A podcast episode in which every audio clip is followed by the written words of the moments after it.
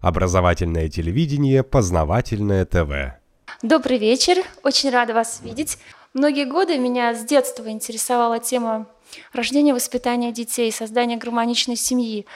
Я искала и находила для себя ответы. И один вопрос меня очень волновал. Вот, допустим, чтобы научиться водить машину, сколько месяцев мы учимся? Мы сдаем на права. Чтобы самолет научиться водить, сколько месяцев? На врачам и год, два, три, пять, шесть, плюс еще дополнительная практика. А чтобы создать судьбу человека, сформировать его тело, сформировать его нравственные принципы, возможности психики, возможности сознания. Кто-нибудь учится? Мы перенимаем какой-то опыт от родителей, от бабушек, дедушек, но сейчас преемственность поколений, поколений у нас, к сожалению, прерывается. Мы слушаем то, что предлагает СМИ, много мамочек просто учитываются статьями, и в результате, как видим, детям не очень просто в этом мире. Наша встреча посвящена тем знаниям, тем моментам, которые бы мы могли для себя открыть для наших детей, как создать условия, чтобы наши дети сформировались с человеческим строем психики. Мы очень благодарны нашим организаторам, это Татьяна Павлова, Эльмира Креницына. Мы очень благодарны Михаилу Викторовичу Величко, что он согласился прийти на нашу встречу. Мы благодарим территорию творчества «Артерия», которая предоставила нам этот замечательный просторный зал, и творческое движение «Родина Муз», которое помогает здесь организовать свет и звук. И предлагаю сейчас передать слово Михаилу Викторовичу. Он сейчас ответит на многие вопросы в форме лекции – Дальше мы зачитаем вопросы, которые пришли по интернету, ответим на них, и остальные вопросы из зала. Мы решили построить встречу так, что сначала я расскажу, потому что если сразу отвечать на вопросы, то получится калейдоскоп ответов, и из них будет сложно собрать все воедино. А если вот расскажу, как я понимаю эту проблематику, то тогда вопросы лягут уже на определенный фон, и тогда можно будет связать их со всем остальным.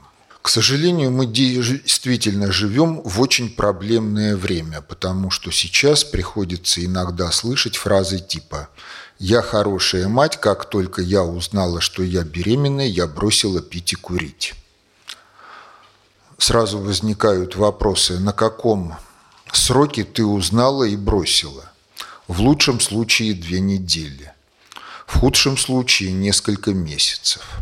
За эти две недели успела сформироваться нервная трубка, из которой будет потом развернута вся нервная система человека. И если эти две недели были на фоне угнетения физиологии чуждыми ей биохимическими реагентами – то говорить о том, что ребеночек родится здоровым и будет жить полноценно, не приходится. Так вот получается, что я читаю курсы психологии, политологии, некоторые другие курсы. Ну, в общем, вся социология может быть развернута из двух мультиков. Первый мультик «Первобытная сказка», второй мультик «Два богатыря». Оба есть на Ютьюбе. Ну вот показали студентам, третий курс, это 20-21 год, первобытную сказку, а потом предложили в аудитории провести игру. Выбирайте, ты дитятка от возрасте от 3 до 5 лет, либо ты папа-мама. Задача дитятки – задавать вопросы на темы мультика. Задача папы-мамы – рассказывать о том, что стоит за сюжетными линиями мультика. В двух группах игра распалась, не состоялась, потому что взрослые не в состоянии вспомнить, какими они были детьми. И те, кто принял на себя миссию папы и мамы, они тоже не в состоянии прокомментировать мультик так, чтобы извлечь из него тот смысл, который действительно представлен в сюжетных линиях. То есть вопрос о зачатии, рождении и воспитании детей у нас очень-очень запущен. Если же говорить о множестве всех культур, которые есть в обществе, то по отношению к будущему всякого общества решающее значение имеет субкультура, в которой протекает зачатие, рождение, воспитание детей, получение ими образования. Издревле известна такая фраза «Если хочешь победить врага, воспитай его детей». Безусловно, что процесс формирования личности, взросления человека – это процесс сугубо индивидуальный. И он протекает прежде всего в семьях, а потом уже в детских дошкольных учреждениях, в школе и заканчивается, ну, иногда в возрасте где-то около 20 лет, иногда заканчивается со смертью в глубокой старости. Что происходит в этом процессе? Для того, чтобы правильно понимать, что происходит в этом процессе, надо существенно расширить кругозор. Если вот смотреть на жизнь человечества, на жизнь каждого человека, то можно прийти к мысли, что все мы и каждый из нас в отдельности живет под властью объективных закономерностей бытия, которые можно отнести к шести группам. Первая группа – это общебиосферные закономерности. Они регулируют взаимоотношения биосферы как целостной системы с окружающей природой и регулируют взаимоотношения биологических видов в пределах биосферы.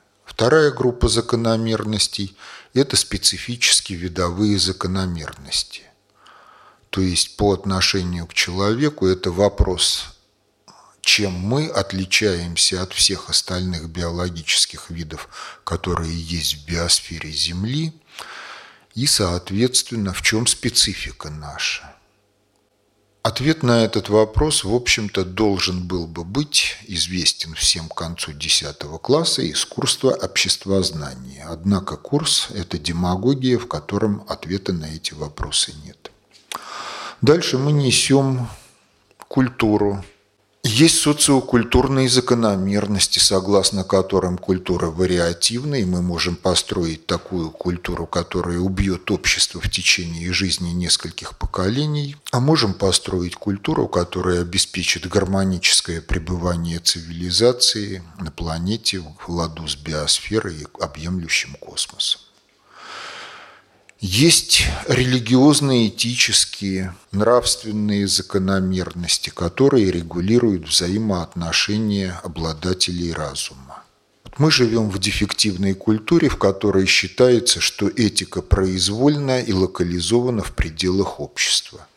Хотя если смотреть реально на жизнь, этика входит в общество извне – и уходит из общества во внешнюю среду, потому что человек как субъект оказывает влияние на многое чего, что живет и существует вне человеческого общества, вне человеческой культуры. Мы не можем жить в природной среде, не защищаясь от нее техносферой. Таковы наши особенности, по крайней мере, на нынешнем этапе цивилизации. И, соответственно, есть экономические закономерности, которые связаны с воспроизводством техносферы и экономическим обеспечением жизни народов и каждого из нас. И нарушение этих закономерностей таково, что может нанести вред человечеству вплоть до его уничтожения, а соблюдение их может обеспечить тоже гармонию и развитие. Дальше получается так, что все это не работает в автоматическом режиме либо работает в автоматическом режиме так, что конечные итоги нас не устраивают. И, соответственно, есть объективные закономерности управления, которые тоже надо знать и которые обеспечивают управление всеми процессами. Ну и реальность такова, что, в общем-то, мы ничего этого из курсов средней школы и вузов не знаем. Знать, в общем-то, не обязательно, потому что человек может многое делать по наитию и делать правильно. Но, тем не менее, лучше знать для того, чтобы профилактировать ошибки, как свои, так и других людей, и не допускать ущерба, который может и неизбежно будет возникать в результате ошибок. Вот это вот общий фон, на котором пойдет речь о человеке и человеческих детенышах. Вот давайте смотреть на биосферу, что в ней происходит. Личинка комарика прекратила существование личинки, комарик вылупился и полетел. Это изначально полноценная особь своего биологического вида. Олененок родился. Мама облизала, через полчаса олененок в состоянии бежать за мамой. Человек родился. Проводим параллели. Младенец новорожденный по уровню своего развития соответствует эмбриону других обезьян на 50-60% сроке беременности. То есть это даже не недоносок. По критериям любой обезьяны это выкидыш. Тем не менее, человек рождается именно таким. Почему? Потому что мы лидируем в биосфере планеты по показателю кратность отношения массы головного мозга взрослой особи к мозгу новорожденного ребенка. Это соотношение самое высокое в биосфере у нас. И если бы мы рождались при том уровне телесного развития, который характерен ну, для других обезьян – или для других биологических видов млекопитающих, то родовые пути женщины были бы такого калибра, что она вряд ли бы могла двигаться. И вот из этой особенности телесной организации людей проистекает очень многое, если не все в жизни нашего цивилизованного общества. Прежде всего надо отметить, что человек – это культурный вид – а что такое культура? В гуманитарных дисциплинах на эту тему много демагогии, но нету прямого и внятного определения, что культура – это информационно-алгоритмическая система. Информационно-алгоритмическая система – это набор целей, путей и способов их достижения. Но культура – это порождение человеческого творчества. То есть можно предположить ситуацию, что в результате катастрофы цивилизации прежняя культура практически полностью обнуляется. И тогда что остается? А тогда остаются инстинкты. А что такое инстинкты? А это тоже информационно-алгоритмическая система. И вот если смотреть с позиции достаточно общей теории управления, то какова задача всего комплекса инстинктивных программ биологического вида любого? Ну, прежде всего, обеспечить воспроизводство популяции в естественно-природной среде.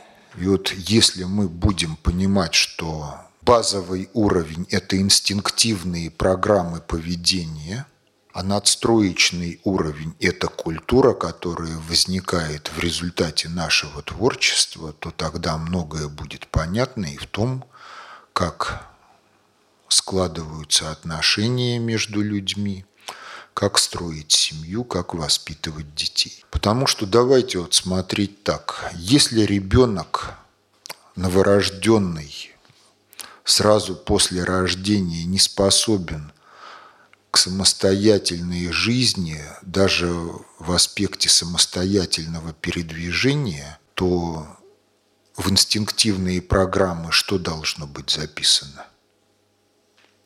Мама должна нянчиться с ребенком. Первый год-два естественное место для ребенка на руках у матери. Если ребенок оказывается не на руках у матери, то что? Крик, вопли. И вопли прекращаются только тогда, когда дитятка оказывается на руках у матери. В этой ситуации мама может чем-либо заниматься, если у нее руки заняты дитяткой. Мама ничем не может заниматься. Может заниматься в лучшем случае эпизодически. Если мама может этим заниматься только эпизодически, то тогда что? Кто должен обеспечивать жизнь? Папа или кто-то из взрослых? Соответственно, вот если мы смотрим на инстинктивную раскладку программ особей вида Homo sapiens соответственно их половой принадлежности, если мама в состоянии сбросить ребенка с рук и не иметь с ним дела, это биологически дефективная особь. Если папа должен обслуживать маму и ребенка, то он тоже должен делать это в автоматическом режиме. Практически у всех народов есть поговорки типа «никто не герой перед своей женой». Дальше возникает вопрос о мужском кабеляже, когда поведение строится по принципу «наше дело не рожать, сунул, вынул и бежать». Это тоже показатель биологической дефективности нарушения инстинктивных программ воспроизводства биологического вида. Дальше следующий вопрос о генетике человека. Вот генетический механизм всех видов, он тоже двухуровневый, потому что первый уровень – это ДНК, клеточных ядер и митохондрий, а второй уровень это биополевая компонента генетического механизма. Человеку свойственно и то, и другое.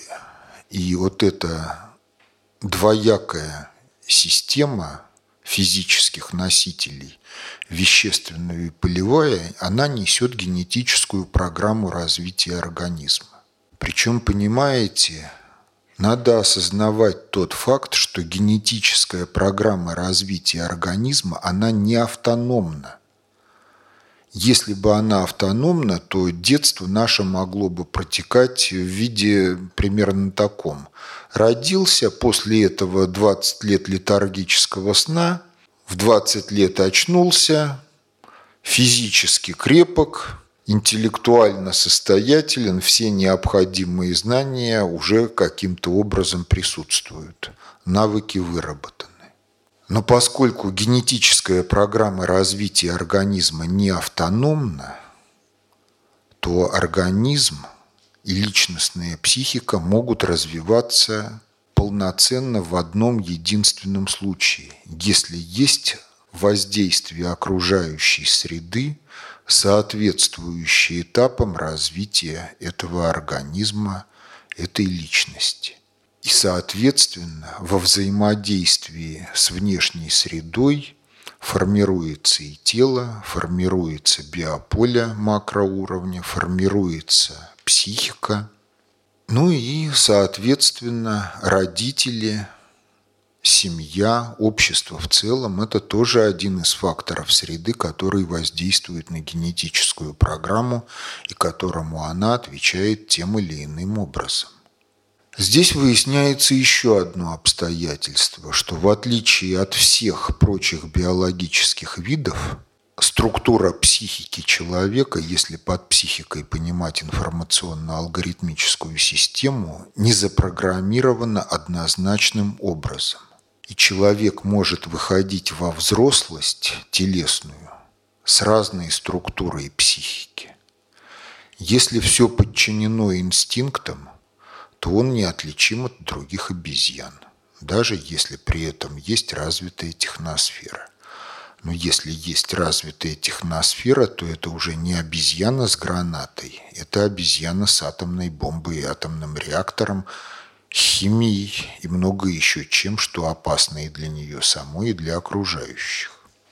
Если конфликт поведенческих программ, нормы культуры и инстинкты разрешается в пользу норм культуры, то это тоже не человек, потому что пройдет еще несколько десятилетий, и компьютерные фирмы начнут производить роботов-андроидов, и вы сможете понять, что это механизм, а не человек, только в ситуациях, когда вскрываете этот механизм и видите, что там начинка не такая, как известно из курса анатомии.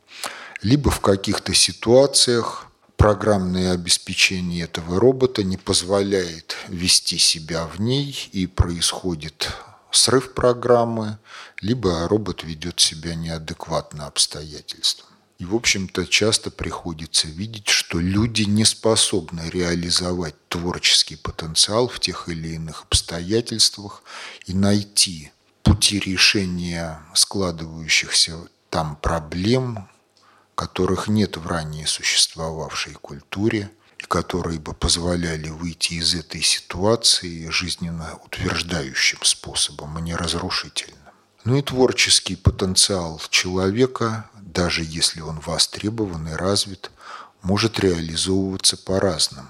Один вариант – что хочу, то и ворочу, без каких-либо нравственно-этических ограничений. Если кто считает, что я не прав, покажите мне, что вы круче, и тогда я подчинюсь. Если нет, то терпите и принимайте меня таким, какой я есть.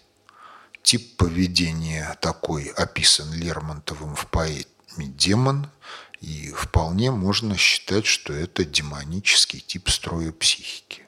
Человечный тип строя психики имеет свою тоже природную основу, потому что если мы обратимся к вероучениям авраамических религий, то все они настаивают на том, что при сотворении человека Бог вдул от своего духа в него – и если интерпретировать эти слова в терминах физики, то их можно понимать в том смысле, что биополю человека соответствует некая составляющая полей, которой нет в биополях других организмов. И эта составляющая биополя человека, она является носителем прямого и абсолютно засекреченного от посторонних канала связи с Всевышним – и в культуре всех народов эта составляющая называется стыд и совесть. Причем я хочу указать на то различие, что если вы обратитесь к литературе, изданной до 17 года, то стыд и совесть в ней интерпретируются как врожденные качества человека, которые культура может подавлять. А в литературе после 17 года, когда атеизм стал нормой жизни, то стыд и совесть интерпретировались как благоприобретенные качества человека, которые надо воспитывать, начиная с детства. Это вот взаимно исключающие положения. Ну а теперь вот давайте смотреть, что культуры пока еще нет, есть инстинктивные программы взрослых – согласно которым мама выбирает папу, потому что действительно женщина выбирает того, кто будет отцом ее детей. Она может это делать бессознательно, интуитивно, может делать осознанно, но она выбирает. И она излучает нечто, на что мужчина реагирует, отзывается – и женщина становится для него интересной. Тут наступает второй момент. Женщина либо подтверждает свой выбор, либо отказывает. И ситуация возвращается к изначальному. Но вот если выбор сделан, зачатие свершилось, дальше родилась дитятка.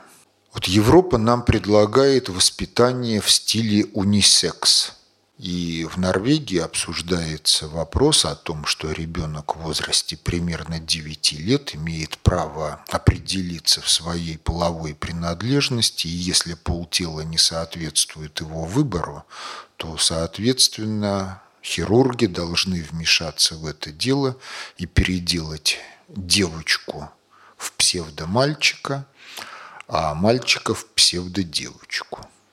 Ну а если обращаться к генетическим программам развития организмов мальчиков и девочек, то получается так, что они различны. И обе программы ориентированы на то, чтобы получилась полноценная взрослая особь вида Homo sapiens.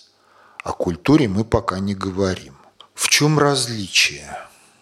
Но различие прежде всего в том, что девочки на уровень половой зрелости выходят раньше мальчиков. И в развитии тела они опережают мальчиков. Это резерв выживаемости биологического вида в условиях, когда по рождаемости мы далеко не самые передовые в биосфере планеты один ребенок в год, редко два. это предельный темп воспроизводства поколений. Дальше возникает вопрос о смертности. Вот смертность крокодилов из 100% вылупившихся из яйца потомство дают 10-15%. Остальные погибают до того, как успеют дать потомство.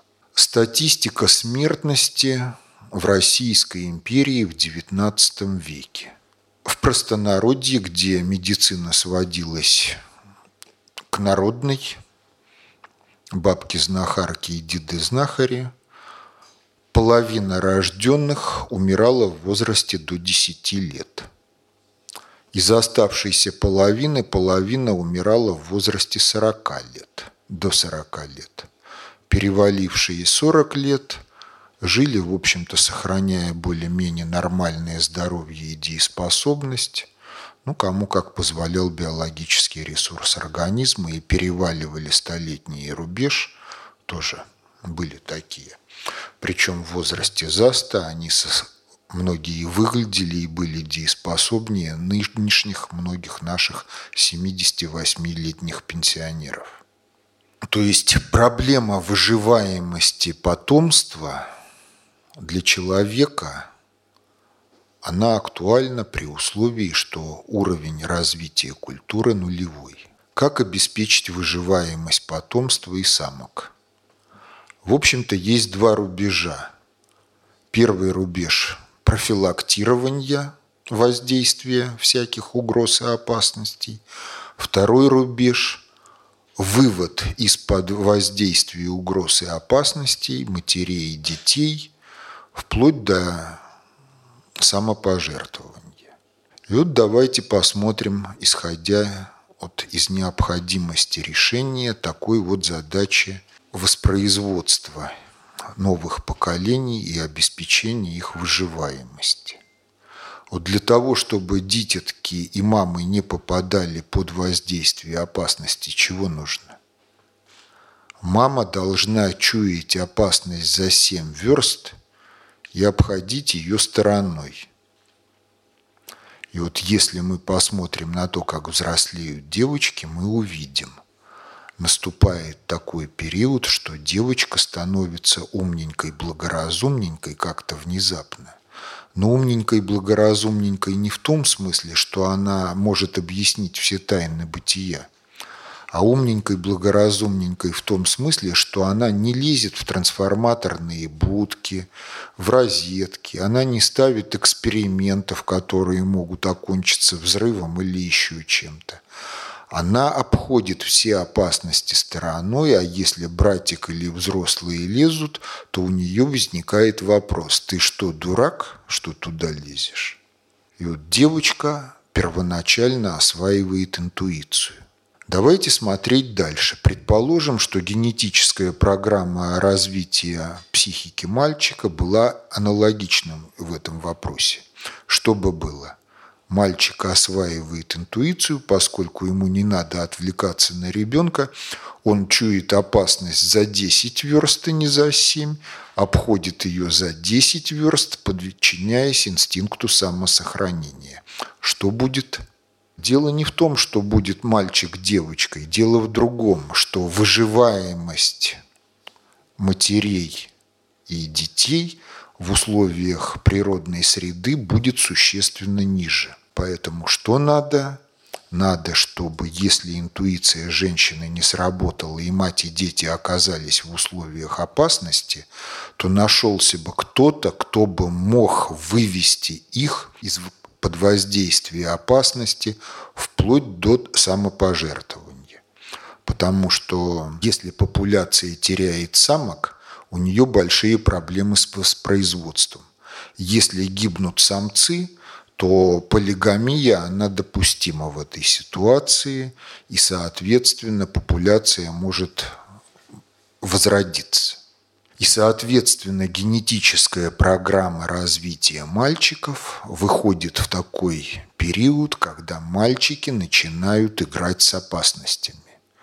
Классическая фраза крокодила Гена из известного мультфильма «Когда я был маленьким крокодилом, я никогда не лазил по трансформаторным будкам». Гена, если не врет, что не лазил, то по одной единственной причине. В джунглях, в которых он жил, там не было трансформаторных будок, но там был другой набор опасностей, и если понимать, что Гена олицетворение заботливого мужчины, то он тоже занимался чем-то таким.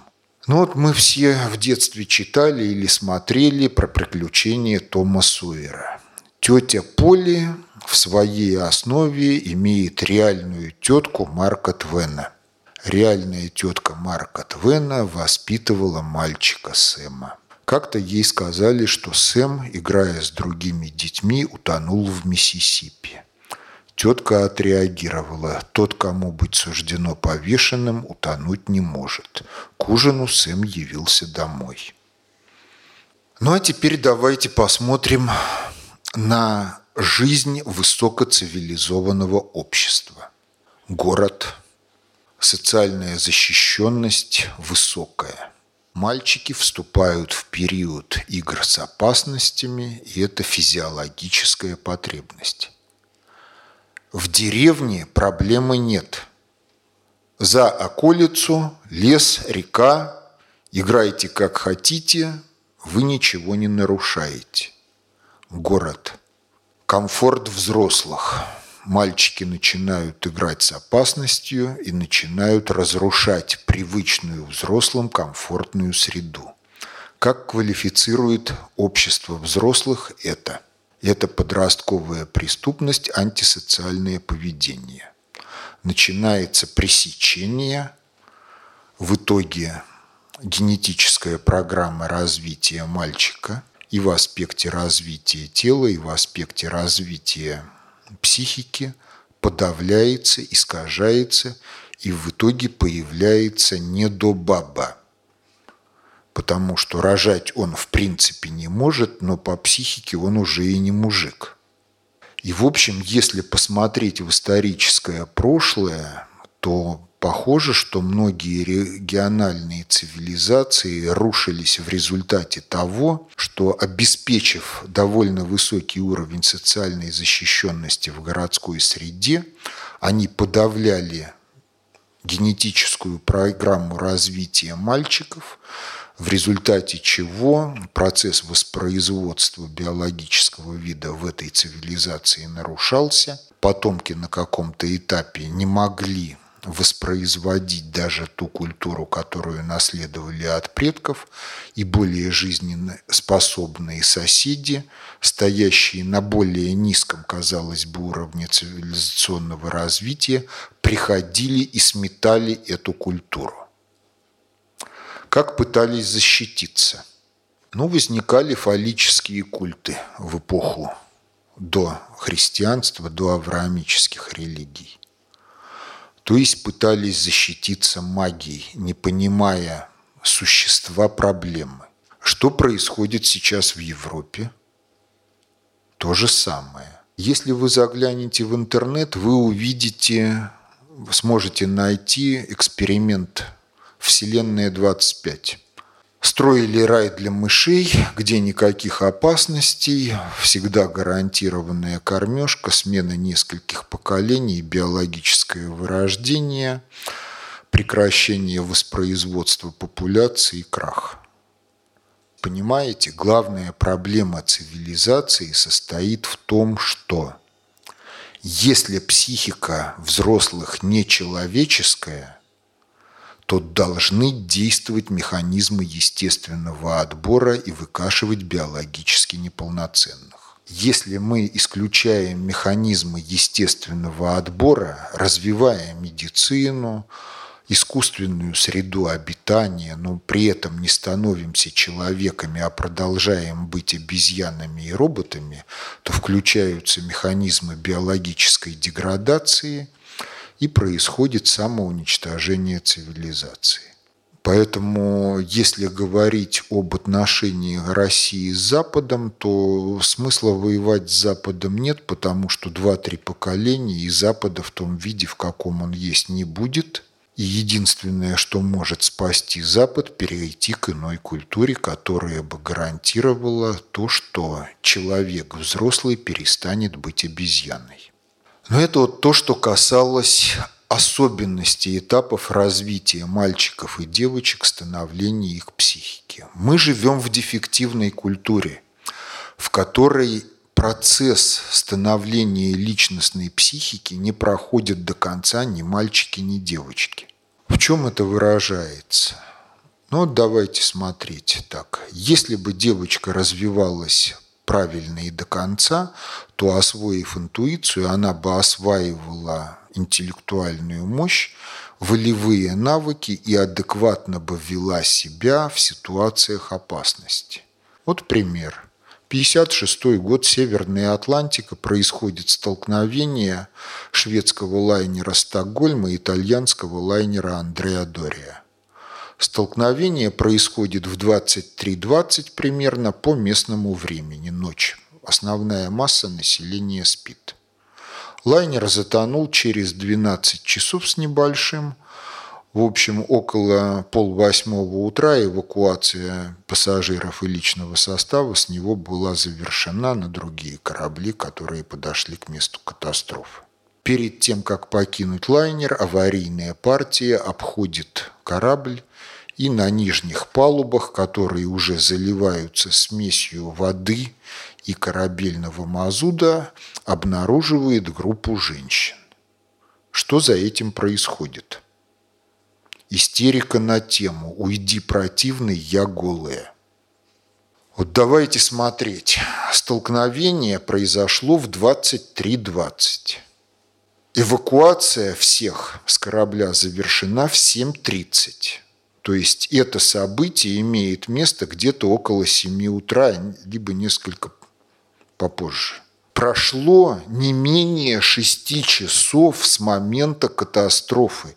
И это куда более как достаточное время для того, чтобы оценить происходящее и выработать адекватную линию поведения. Нет.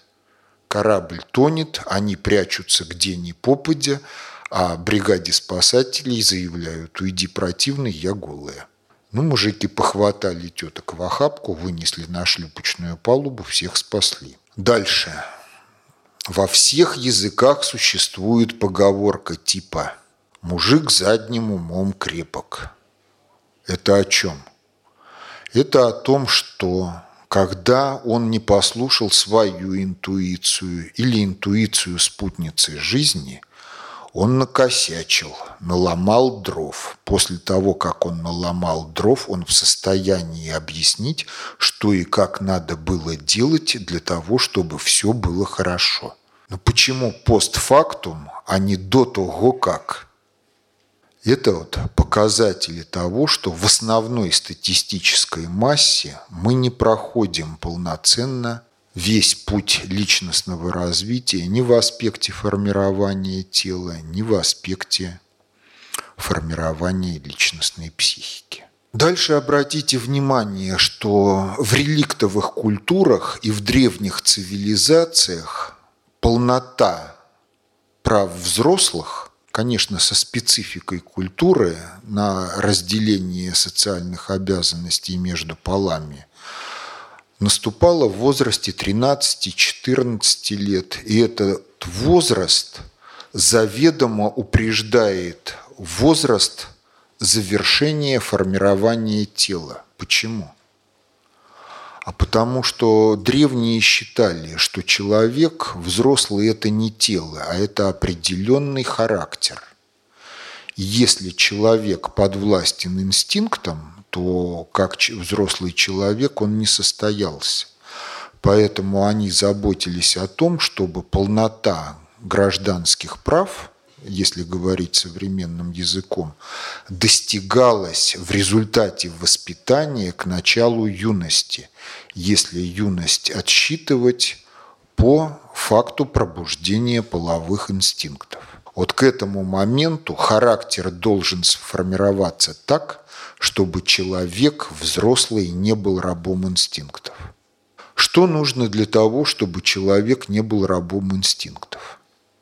Но вот если понимать, что человечный тип строя психики – это задумчивость на темы о том, что такое добро и зло в их конкретике, причем не в субъективных интерпретациях ситуации, а в объективном, то тогда человечный тип строя психики можно определить одной фразой – воля, подчиненная диктатуре совести. Совесть – прямой канал связи с Богом, совесть нельзя обмануть, совесть она всегда обличает, и совесть по отношению к развитию ситуации упреждающе обязывает человека что-то сделать, либо чего-то не делать. Если мы проигнорировали голос совести, то потом, когда мы накосячим, стыд обличает нашу неправильную деятельность, и со стыдом тоже нельзя состыковаться. Причем, если говорить о том, что такое стыд, то даже в тех культурах, где вероучение говорит, что грех самоубийства карается вечным адом, люди, не вынося стыда, кончают жизнь самоубийством. Ну а как обстоит дело у нас? В общем, если задать вопрос, когда вы последний раз краснели от стыда, аудитория начинает задумываться на тему, когда это было, и уходит в раннее детство. Потому что воспитание в семье и школа как организации учебно-воспитательного процесса, они таковы, что большинство исключает стыд и совесть из алгоритмики выработки линии поведения, но если не к 7 годам, то к подростковому возрасту точно. Дальше активизация стыда и совести носит эпизодический характер во взрослой жизни, и э, не всем это нравится. То есть культура построена таким образом, что в большинстве своем мы не соответствуем определению человека как воле, подчиненной диктатуре совести. Ну а волю можно определить как способность подчинять самого себя и течение событий вокруг осознанной целесообразности. Целесообразность в этом случае должна проистекать из диктата совести. Вот, в общем, и все, что можно сказать о инстинктивной подоплеке и той автоматически всегда существующей вместе с человеком базе, на которой развивается культура.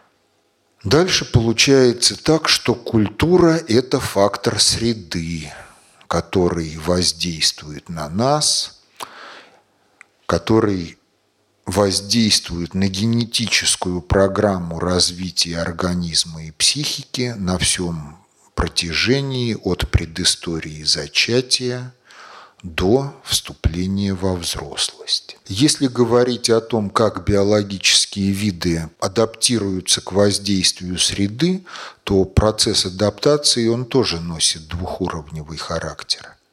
К медленно по отношению к смене поколений факторам мы и все другие виды приспосабливаемся, изменяя генетику. Причем есть исследования, которые показывают, что ноосфера планеты в курсе предстоящих изменений, и генетика изменяется упреждающе по отношению ко времени появления тех факторов, которые будут оказывать воздействие.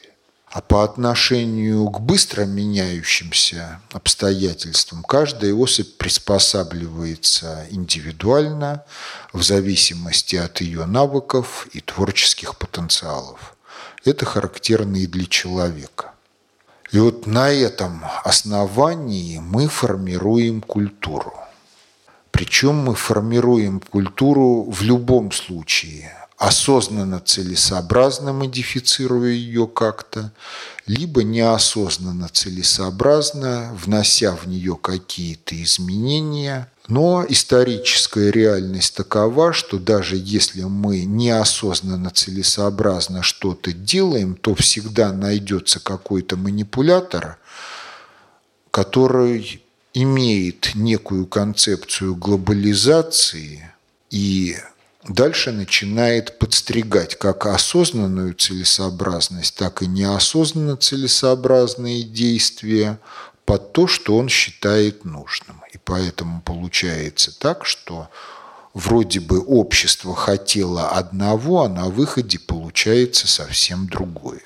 И вот если понимать, что человек – это воля, подчиненная диктатуре совести, то самое страшное, что могут сделать родители, воспитывая детей, это добиться от ребенка послушания. Потому что для того, чтобы формировалась воля и совесть не была заглушена, ребенок должен проявлять инициативу. Его инициатива может быть правильной и безупречной, но инициатива ребенка может быть и ошибочной. И задача родителей – поддерживать инициативу ребенка и направлять ее в благое русло для того, чтобы он подошел к рубежу юности, обладая волей и осмысленной целесообразностью жизни. В этом случае есть шансы на то, что период подростковый он пройдет, не нанеся ущерба ни себе, ни окружающим. Именно вот переход во взрослость в древних культурах через обряды инициации в подростковом возрасте до момента пробуждения инстинктов, он был ориентирован на то, чтобы ребенок мог проявить волевые качества соответственно тем понятиям, какие сложились в той культуре, о том, как эти волевые качества должны проявляться у взрослых. Если же родители смогли затоптать волю, смогли затоптать совесть, а эти вещи, они взаимно связаны – то ребенок вкатывается в подростковый возраст, просыпаются инстинкты и пошло-поехало. Если это девочка, то она становится шлюшкой. Если это мальчик, то велика вероятность того, что он кончит жизнь в тюрьме. Почему? Потому что есть стадно-стайные инстинкты. Детишки собрались, сила есть, ума не надо, энергия зашкаливает, стадно-стайные инстинкты активизировалось и пошло-поехало, особенно если есть рядом девочки, перед которыми надо показать свою крутизну. Ну а в итоге может быть тяжкое преступление, которого никто не хотел, и если вы обратитесь к криминальной статистике, вот в таких групповых подростковых преступлениях достаточно часто оказываются замешаны дети из, казалось бы, вполне благополучных семей. И на рояле он играет, и начитанный, и все такое – и дома он паенька, и вот на улице оказался, и все в задумчивости, а с чего бы вот. А вот с того самого. В родители смогли подавить инициативу, смогли вытеснить совесть, добившись послушания, смогли погасить волю. А воля и совесть – это единственные факторы, которые в состоянии воспрепятствовать активизации инстинктов стадно-стайного поведения в неуместной обстановке. Причем эти инстинкты стадно-стайного поведения, они свойственны не только человеку, они свойственны другим видам. И вот в литературе описан эксперимент. Селедка – это рыба, которая не может жить в одиночку. Она живет всегда косяками. В океанариуме косяк селедки – вылавливают одну рыбину, вычищают практически все мозги, но не до такой степени, чтобы она умерла, а чтобы могла жить. Когда раны зажили, ее выпускают в стаю, и именно она становится фактически вожаком стаи. Потому что стая реагирует на то, кто первый прореагировал на изменение ситуации, кто задал образец поведения. Вот любые примитивные действия, они вырабатываются быстрее, чем осмысленная какая-то реакция соответствующий адекватно вот этой ситуации. Поэтому чем дурнее, тем выше шансов на тему о том, что товарищ станет вожаком стаи. Поэтому подростковая преступность, она имеет тут своим генератором семью, которая смогла задавить волю, инициативу, совесть и добилась послушания. Ну вот, в общем-то, и все, что касается нормального воспитания детей. Но мы живем в такое время, когда есть и такая вещь, как приемные дети. Либо приемные дети берутся в семьи из детских домов, либо семья разрушается, и супруг или супруга вместе с детьми вступает во второй брак. И возникают проблемы. В чем суть этих проблем? Суть этих проблем в том, что мы разобщены только телесно. Если рассматривать биополевое взаимодействие людей, то в силу того, что мы принадлежим к одному биологическому виду, есть эгрегор, коллективный дух человечества. И в этом коллективном духе есть сегменты народов, сегменты мальчиков, девочек, сегменты, соответствующие каждому из родов. И вот по факту приемный ребенок принадлежит своему родовому духу биологически. Его генетика такова, что он автоматически настроен на него. А дальше получается так, что если приемные родители заняты его воспитанием, то есть готовят его ко взрослой жизни, вникают в его проблемы, то в этом случае ребенок тянется к приемным родителям, в их биополях ему комфортно, и он начинает черпать информацию и алгоритмику поведения из родового духа приемных родителей. Если этого не происходит, то все, что не в состоянии дать ребенку приемная семья или пришедший в семью посторонний человек, все он черпает из своего родового духа, из своего родового эгрегора. Но если ребенок родился в них благополучной семье, то в его родовом духе нету многих алгоритмов, нету целей, нету информации, которая бы позволяла бы ему благополучно жить. И тогда получается так, что если приемные родители не справляются с воспитанием приемного ребенка, то возникает целая куча проблем, обусловленная тем, что если человек живет без осмысления, на основе автоматизмов, которые есть в его бессознательных уровнях психики, то автоматически работает вся алгоритмика, которая накопилась в его родовом духе.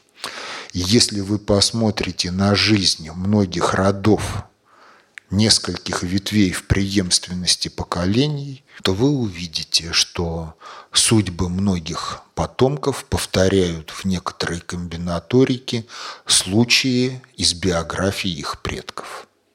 Ладно, если это все благополучно, но если это не благополучно, то род может просто сгинуть. Опять же, если говорить о воспитании приемных детей, то тоже есть мультик «Волк и теленок», который дает пример того, как надо делать, чтобы приемные дети состоялись в качестве человеков. Волк там с этой самой задачей справляется ну, фактически предельно возможным эффективным образом. Теперь надо сказать несколько слов о нашей системе образования, потому что если в древности фактически все образование было внутрисемейным делом, то сейчас система образования стоит вне семьи и занимается и воспитанием, и образованием наших детей. Прежде всего, она антибиологична, потому что генетическая программа развития требует движения. Школа калечит детей и психически, и телесно полной обездвиженностью на протяжении 10 лет. Если вас интересуют медицинские последствия этого, читайте работы Владимира Филипповича Базарного. Там все обстоятельно расписано. Вторая сторона вопроса состоит в том, что способы восприятия и осмысления мира у девочек и мальчиков разные. Кроме того, они разные в разные возрастные периоды. И, соответственно, если вы хотите получить эффективную систему образования, то образование мальчиков и девочек по большинству предметов должно протекать раздельно. Но если вы построите мужские и женские школы, вы воздвигнете стену между мальчиками и девочками, и опять возникнут проблемы во взрослой жизни. Поэтому ряд предметов общекультурного характера, на основе которых формируется нравственно-этическое и культурное единство общества, должны быть общими. И классы мальчиков, и классы девочек для этих предметов должны сводиться в одно помещение. Вторая особенность нашего образования. Вот если вы обратитесь к древности, то жреческое образование в былые времена строилось на чувственной интуитивной основе. Пифагор, философ, математик, как говорят некоторые источники, не брал в обучение людей, если они не умеют играть на каком-либо музыкальном инструменте. Почему? Потому что мир – это колебания, это колебательные процессы. И если человек умеет играть на музыкальном инструменте, это косвенный показатель того, что колебательные процессы он воспринимает и в состоянии гармонично управлять их течением. Если не умеет, то это не гарантия того, что он их не воспринимает. Но эффективность обучения будет статистически ниже, потому что тех, кто не воспринимает, надо учить тому, чтобы воспринимали. И вот если говорить о том, как происходит процесс освоения новых знаний, то давайте посмотрим на самом примитивном уровне. Вы смотрите какой-то ролик на темы кулинарии. Как сварить супчик. Звук можно отключить. Там знакомые овощи, фрукты. Понятно, что делать ножом, что делать поварешкой и так далее какие-либо слова для того, чтобы вы воспроизвели процесс, вам не нужны. И это вот показатель того, что на чувственной интуитивной основе человек получает некую образную, ну если через слух, то мелодийную картину мира – Потом поток чувств, он соотносит с этой картиной мира, которая есть в психике, и на ее основе вырабатывает линию поведения. Когда наступает вопрос о лексике, а вопрос о лексике выступает тогда, когда человек, не имея возможности ретранслировать свое внутреннее видение другому человеку, должен рассказывать это дело на словах. А дальше получается так, что если вы хотите рассказать нечто малышу в возрасте 3-5 лет, то поскольку у него определенный уровень развития, то надо подбирать одни слова. Если вы ту же самую картинку будете описывать взрослым, Другие слова. Если дело заходит об узкопрофессиональной специализированной деятельности, то это уже будет третий лексикон соответствующей профессиональной сферы. Но видео-то в вашем внутреннем мире одно и то же. Детальность этого видео тоже одна и та же. А теперь смотрите, что происходит в школе. В школе первый навык читать и писать Ну вот теперь рассказывают. Сталин – деспот-тиран. Сталин – деспот-тиран начал после войны строить школы, в которых было, по крайней мере, два класса, приспособленных для кинопоказа. И была развита программа кинофикации школ. И, по всей видимости, Леннаучфильм – это одна из студий, которая занималась целенаправленно съемкой фильмов для процесса обучения в школах и вузах. Причем, понимаете, вот сейчас для нас вопрос тиражирования видео – это плевое дело. Флешку в один компьютер, файл перекачать через флешку в другой компьютер – все. А в те времена как? Стандарт кинопоказа 24 кадра в секунду. Пленка в фотоаппарате 36 кадров. То есть полторы секунды и пленки в фотоаппарате нету. А школ у нас сколько? Ого-го, сколько. А тиражирование фильмов – это сколько химии на производство пленки и на ее обработку. И, в общем-то, 35 миллиметров, 24 кадра в секунду – это было неподъемно для экономики страны, для всех школ. И тем не менее создается система кинофикации школ на основе 16-миллиметрового стандарта не 24, по всей видимости, а 18 кадров в секунду. Но для того, чтобы все школы, все учебные программы сопровождались видеорядом. То есть было активно правое полушарие головного мозга. Концу 50-х годов программа зарублена. Оттепель, демократия, преодоление последствий сталинской тирании. Сейчас детям предложили проиллюстрировать стихи Пушкина. Бразды пушистые взрывая, летит кибитка удалая, ямщик сидит на облучке – Значит, первоклассник не знает еще, что бразды – это грамматическая форма слова «борозды». Но если бразды пушистые, фантазия рисует белого пушистого зверя. Что такое кибитка, он тоже не знает, но ассоциативное мышление работает. Кибитка, кубитка, кубитка, куб – появляется некое транспортное средство в форме куба, которое оказывает вооруженное воздействие на этих пушистых браздов, в результате чего они разрываются. Ямщик. С точки зрения первоклассника это специалист по рытью ям, поэтому ему выдана лопата. Но понимаете, ведь это предельно яркий пример. Но если вы обездвиживаете школьника и заставляете его читать тексты, то психика школьника работает именно в таком режиме, как он иллюстрирует стихи Пушкина. У него нет образов под это. А для того, чтобы были образы, ребенок должен шевелиться – его сенсорная система должна быть активна. И плюс к этому, кроме текста, должен быть видеоряд.